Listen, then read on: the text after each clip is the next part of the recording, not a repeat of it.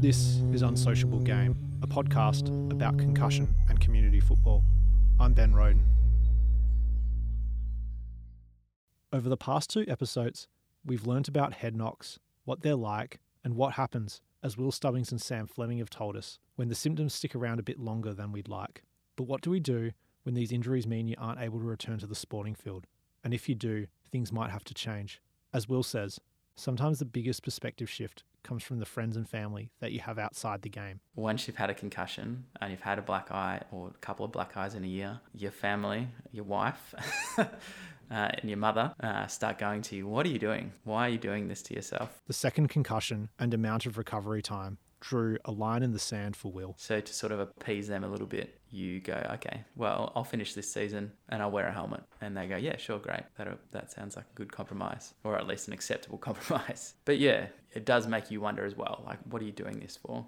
Is this really worth it? Is this going to come back 40 years down the track and you're going to forget your name because you got too many knocks in the head when you were young? Sam Fleming's parents and partner were there on the day of his final hit which led to long conversations reflecting on the consequences of playing on. They were more worried for my welfare and just how I was feeling immediately after. That was a really tough one because because they were there and saw it. You know, I had a good conversation with my girlfriend who she was she was quite upset as you can understand, um, and my mum was quite upset. And Dad's obviously been my biggest supporter in footy, and, and we've shared a really strong bond through footy. And, and when he sort of said, "Look, I think I think you probably need to think about whether you should do this anymore," I thought, well, that's that's more serious. That's yeah, that's a legitimate because I've always thought I thought, oh, maybe I should give it up, but then I've never really considered it. And then that was probably a moment where, with mum watching, and then you know my girlfriend watching, and then dad and I having a, a fairly frank discussion about it, and at no time them telling me what to do, but them saying this is sort of me realizing that it's sort of affecting people outside of just me. There is enough worry about the long term damage from concussion and other links to Alzheimer's and dementia that players, including myself, now have to think more stringently about the long term impacts on our health. To this end, Professor John Olver, our expert from the past two episodes, says medical recommendation to stop playing isn't done lightly and comes after a long series of tests. When patients have multiple concussions, we often do full neuropsychological assessments, which is assessments of thinking functions, so things like memory, concentration, speed of thinking, planning, problem solving.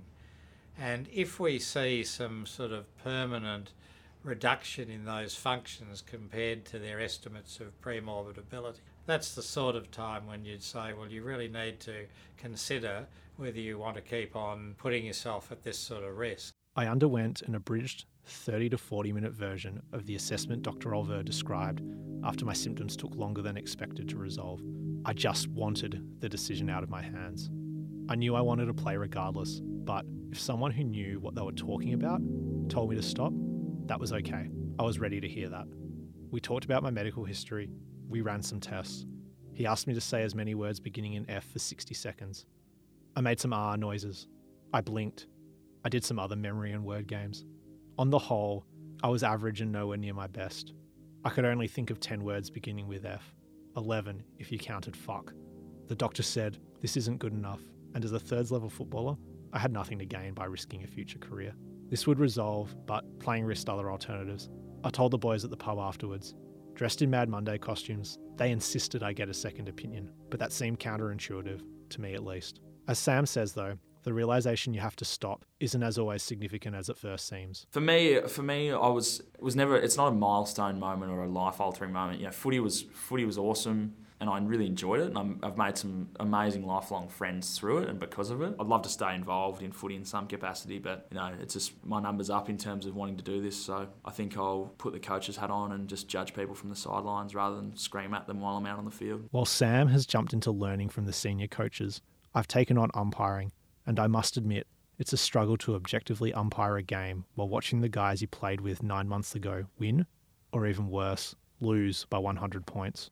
Professor Olver says that locating this post playing interest is important, especially if that competitiveness has been a big part of your life. If football's been an important part of not only their physical activity but also their social activities have all been involved in the football club, and to leave that and go to nothing is where you get the depression and, and people sort of falling in a bit of a heap. So if you've got a medical illness that um, suddenly brings to, to a halt your career, then you've got to face it because you don't really have much of a choice. With this in mind, if Sam seems fairly comfortable with his decision and I'm getting used to it as much as it frustrates me, Will is a bit more circumspect. Part of me still wants to play that odd game, like I said, in the middle of winter when all the uni students go back to wherever they came from and they're short 20 blokes. Still like to play that odd game and just, you know, maybe take it a little bit easier.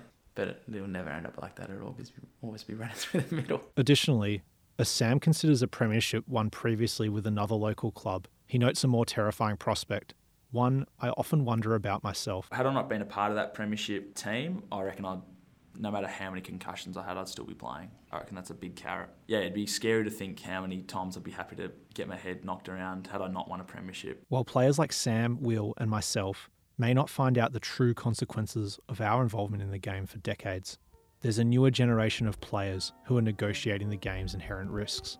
Next week, we look at how women's community footy is reckoning with concussion and negotiating the current gaps in medical research. This is Unsociable Game. I'm Ben Roden, and thanks for listening.